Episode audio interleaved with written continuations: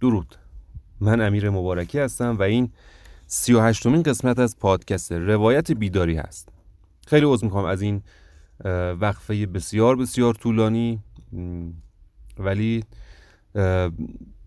برهی در زندگی من به وجود اومد که من و خانوادم در شرایط کاری به وجود اومدیم که دو ماه نمی‌دونم دو ماه شد چند ماه شد شبانه روز در حال فعالیت بودیم. من نه در اینستاگرام شخصی خودم فعالیت داشتم نه در توییتر نه هیچ. یعنی اگر لطف کردید و پیامی دادید اگر و خونده نشده جوابی داده نشده اینها بر اساس در واقع اهمال کاری من نبود. من اصلا این چند ماه رابطم با دنیای مجازی و حتی دوستان نزدیکم قطع شده بود تا این پروژهش در واقع خانوادگی به سرانجام برسه چون خیلی مقطع حساسی بود برای کل خانواده ما. و خیر بود یعنی مشکل بدی نبود ولی وحشتناک همه در حال کار بودیم. خیلی عذر می‌خوام. انشالله که دو سه روز دو سه روز پیش بود دیروز بود فکر می‌کنم که من در اینستاگرام شخصی خودم دیگه اون اتمام این پروژه رو اعلام کردم. دیگه تازه دوستان همه میومدن پیام دادن که کجا بودی چی بود؟ و خب فهمیدن داستان چیه. من برگشتم. خیلی عذر می‌خوام دوباره بابت این وقفه. بهتری که یک مرور خیلی خیلی اجمالی داشته باشیم. چون مطمئنا دیگه فاصله اونقدر طولانی شده که نمی‌تونم الان ادامه تلگراف ها رو بخونم از دستون در رفته قطعا.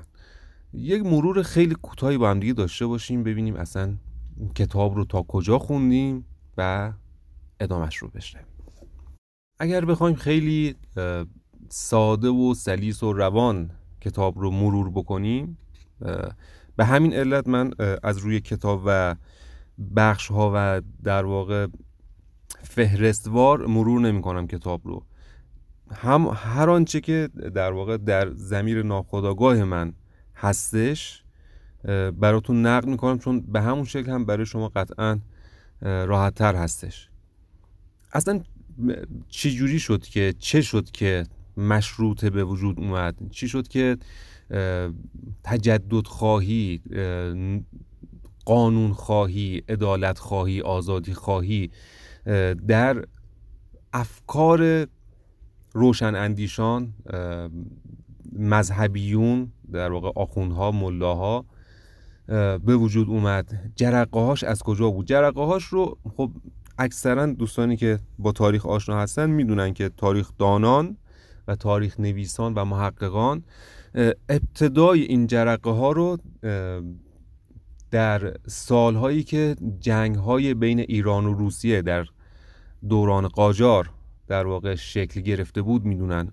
دورانی که لشکر سنتی در واقع نوع اداره کردن این نظام دولتی قدیمی ایران مقابل نظام و نظامی ها و لشکریون مدرن و پیشرفت کرده روسیه قرار گرفت. نمیگیم غرب دیگه حالا نمیگیم روسیه رو باید چجوری نامید بالا سرمونه. ولی به هر حال از دنیای کنده شد ایران. وقتی که ولی عهد عباس میرزای ولی عهد رو در روی این لشکر این نظام دقیق قرار گرفت دید انگار ما خیلی عقبیم انگار یک چیزهایی رو کم داریم انگار اونها به چیزهایی رسیدند. و ما قافل شدیم این چند وقت. از خواب اولین تلنگرها اینجا خورده شد که خب عباس میرزا شروع کرد نظم دادن نوینی در لشکر ایران در نظامیان ایران. توپخانه در واقع در تبریز کارخانه اونجا تأسیس کرد کتابخانه هایی رو تأسیس کرد. شروع کرد یک سری کارها رو به این شکل انجام دادن که حداقل اون رده بالای درباریان ایران به یک دانش جدید برسن به یک اطلاعات جدید برسن که بتونن در مقابل دشمن یعنی یک علت در واقع نظامی و جنگی داشت ابتدایان اما خب عمیق شد دیگه. بعد قائم مقام امیر کبیر اینها هم همچنان ادامه دادند این راه رو یعنی سعی کردند امیر کبیر با دایر, کردن دارالفنون و روزنامه و همه ریز ریز شروع کردن ضربه هایی بر پیکره قدیمی و فرتوت نظام کشورداری ایران زدن. این چکش ها آروم آروم می‌خورد و خب همیشه هم می‌دونیم کلا قانون اینه که تغییر سخته و خب آدم ها مقابله می‌کردن در برابر این در واقع تغییر. هرچند رو به جلو باشه هرچند باعث منفعت عمومی باشه خب دیدیم که در واقع سرنوشت قائم مقام امیر کبیر اینها چه شد؟ و خب به طب یکی از باگ ها یکی از چاله های اساسی کشور ما قانون بود دیگه. یک نفر بر تخت نشسته بود و به جای چند میلیون نفر تصمیم گرفت. در صورتی که در اروپا و غرب این قانون بود که داشت تصمیم گرفت کم کم قانون داشت حرف می‌زد به جای یک فرد. و اینها در واقع ترسیدن دیگه چون منافع شخصیشون همه به خطر میافتاد. نه تنها شاه که خب شاه البته اونقدر خودش رو قوی می‌دونست که شاید اون موقع خیلی ترس و لرزی از این تغییرات نداشت. ولی زیر دستان از این ناقانونی از این بیقانونی داشتن بیشترین استفاده رو میبردن و وقتی که این زمزمه های قانون و قانون مداری شنیده می‌شد و می‌دیدن که در واقع چشمانداز افرادی مثل امیر کبیر و غیر کجا هستش سنگ اندازی می‌کردن چون نون در واقع نوندونی اونها در واقع از بین می‌رفت. به خاطر اینکه با بودن قانون دیگه نمی‌تونستن مالیات های عجیب غریبی بگیرن نمی‌تونستن با ظلم و در واقع ستم ثروت رو از عموم مردم بگیرن و در جیب خودشون بگذارن. بگذاریم.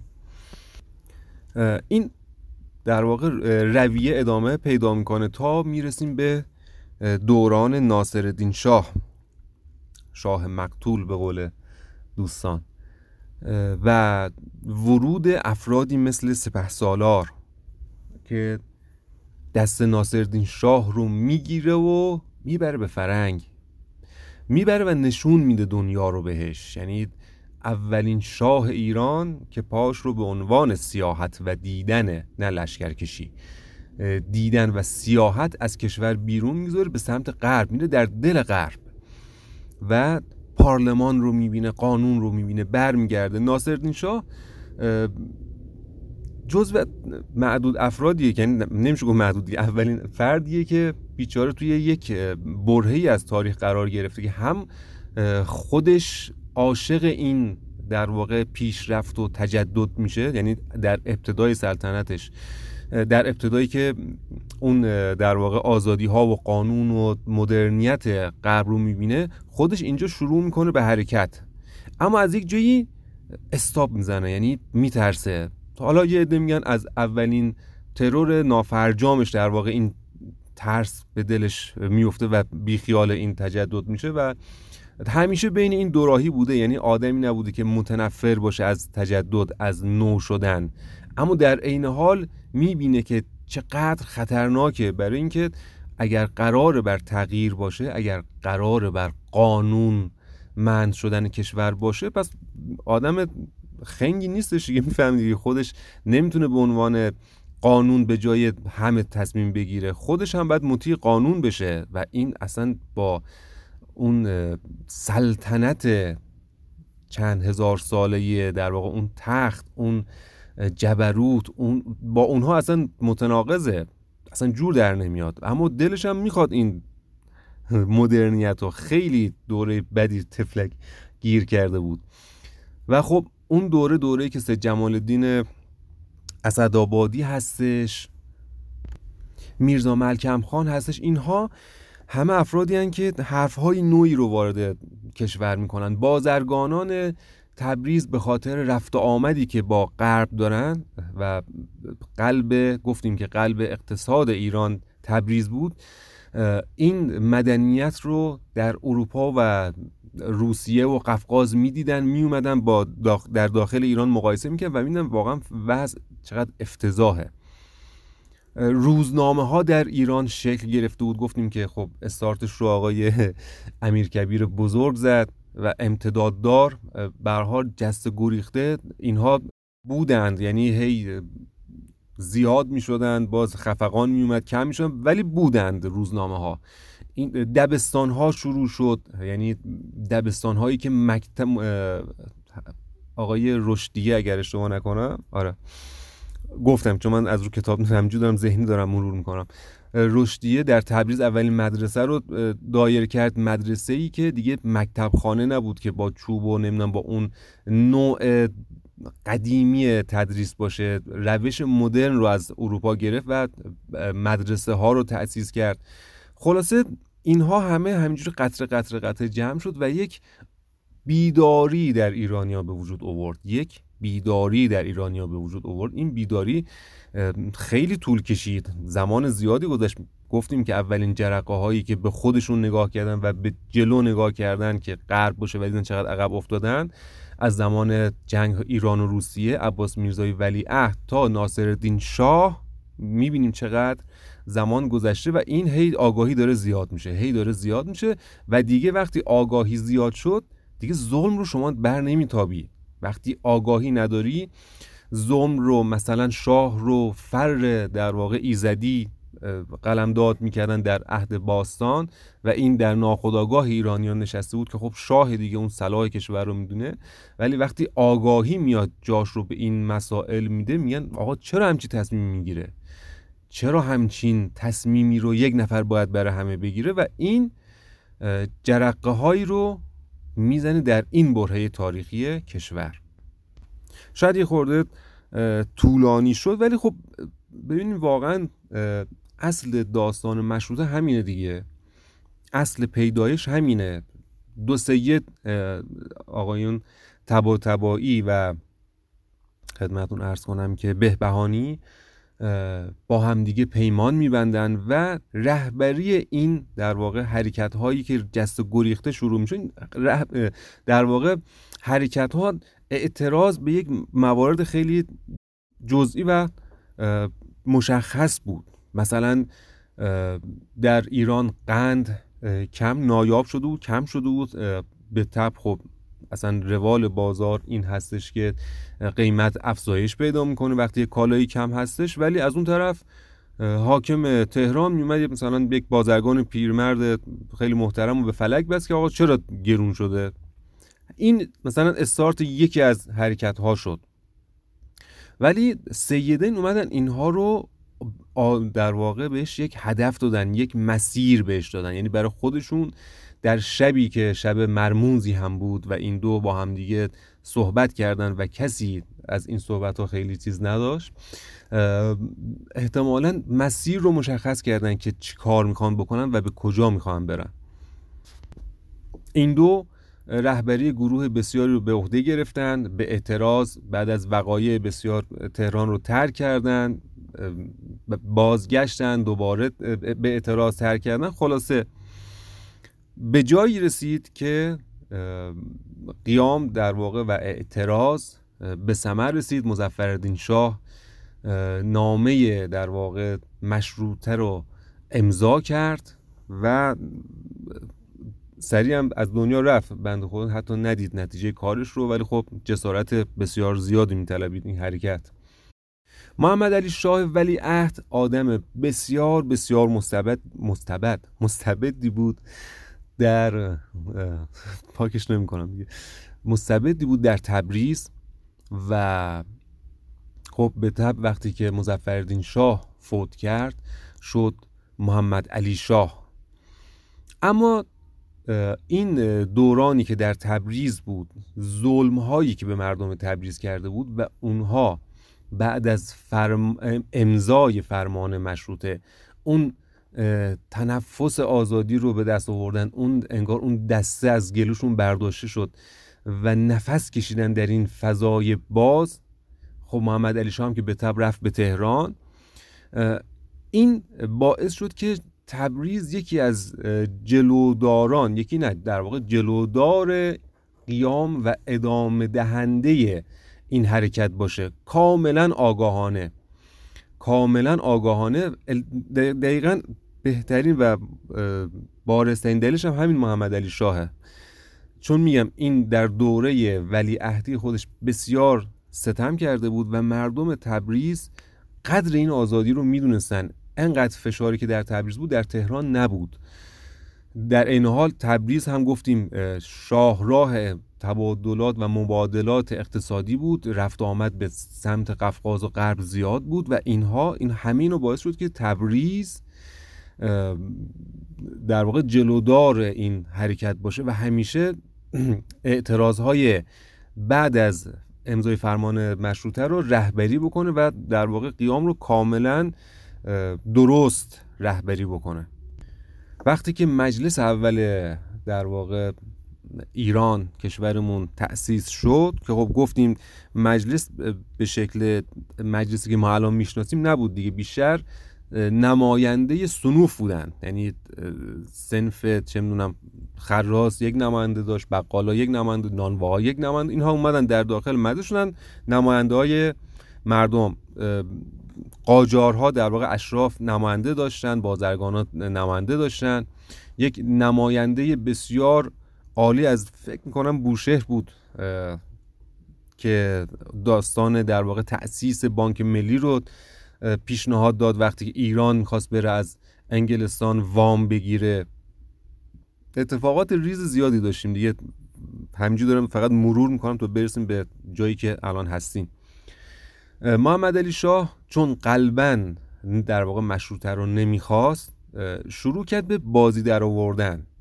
نه خیلی مستقیم. روز اول گفت آقا شما اصلا برین مجلس منحل.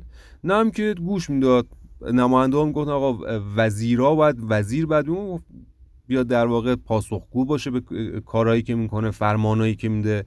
از طرف دربار مثلا پیام میومد که آقا شما همینایی که داری رو خوش باش. اصلا وزیر ما یک وزیر فرعی داریم مثلا یک وزیر اصلی داریم. خلاصه هی چوب لای چرخ این نماینده ها میگذاشت.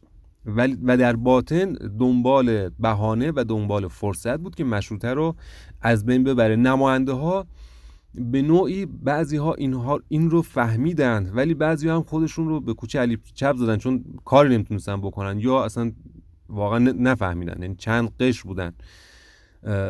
عطابک در واقع وزیر رو به ایران بازخواست. عطابکی که بسیار بسیار با مشروطه بد بود. و این یکی از دلیلهای اصلی بود که مردم تبریز شستشون خبردار شد که آقا داستان داستان غمانگیزیه یعنی داستان داستان نسخه پیچیده شدن مشروطه هستش. و چرا نماینده ها کاری نمی‌کنن؟ چرا نماینده ها اینقدر منفعل هستن؟ چرا اعتراض نمی‌کنن؟ چرا شاه رو بازخواست نمی‌کنن؟ این اعتراضات مردم تبریز رو برانگیخت. و اینکه قانون اساسی چرا در واقع نوشته نمیشه. چرا تموم نمیشه؟ قانونی که مثلا قرار بوده چند ماه پیش نوشته بشه چرا انقدر طولانی داره میشه؟ حتی نماینده های خودشون رو بازخواست می‌کردن که شما دارین کوتاهی می‌کنین شما دارین مماشات دارین می‌کنی. شما اونقدر دارین لف لف دارین در میارین که از آخر عطابک و محمد علی شاه میاد کاز کوزه مشروطه رو در واقع از بیخوبون نابود خواهند کرد. و اعتراضات رو ادامه دادن. در این بره بود که شروع کردن به تلگراف زدن یعنی نماینده های تبریز در تهران. تلگراف می‌زنن که مردم تبریز رو به آرامش دعوت می‌کردن که آروم باشین ما داریم کار می‌کنیم ما داریم رو قانون اساسی کار می‌کنیم. قانون اساسی مثلا آقا که مثلا الفای بچه بچگانه نیستش که مثلا یه روزه ما بنویسیم خیلی کار داره. از اون طرف هم مردم تبریز و بزرگان تبریز و انجمن تبریز بسیار بر خواسته های به حقشون پافشاری می‌کردن که آقا شما خیلی دارین این مسئله رو کش میدین و فرس برهه حساسی است و شما خیلی دارین مماشات می‌کنین. در اینجا بود که ما رسیدیم به تلگراف هایی که بین تهران و تبریز به اعتراض به همدیگه داشت رد و بدل می‌شد. 20 دقیقه. خلاصه تقریبا 330 صفحه کتاب رو من گفتم قطعا خیلی چیزای دیگه رد شد. فقط خواستم شمه کلی فضا فضای کلی کتاب با هم دیگه یه حرکتی بکنیم و برسیم به جایی که امضا شد فرمان مشروطه. محمد علی شاه وارد تهران شد شروع کرد به نیرنگ بازی و فریب کاری و از اینجا مردم تبریز به اعتراض دارن با تهران. لفظن و در تلگراف خانه می جنگن که فرصت رو از دست ندید و کار را یک سره بکنین. می‌خواستم این تلگراف ها رو در واقع همینجا ادامه بدم اما احساس می‌کنم این رو گوش بدید یه خورده طعم کتاب زیر دندونتون بیاد دندونمون دندون خودم دهن من مزه مشروطه رو دوباره بعد از این چند وقت فاصله مزه مزه بکنیم این کتاب شیرین آقای کسروی عزیز رو و فردا اپیزود بعدی رو خدمتتون تقدیم بکنم که ادامه اون تلگراف ها هستش. بدرود.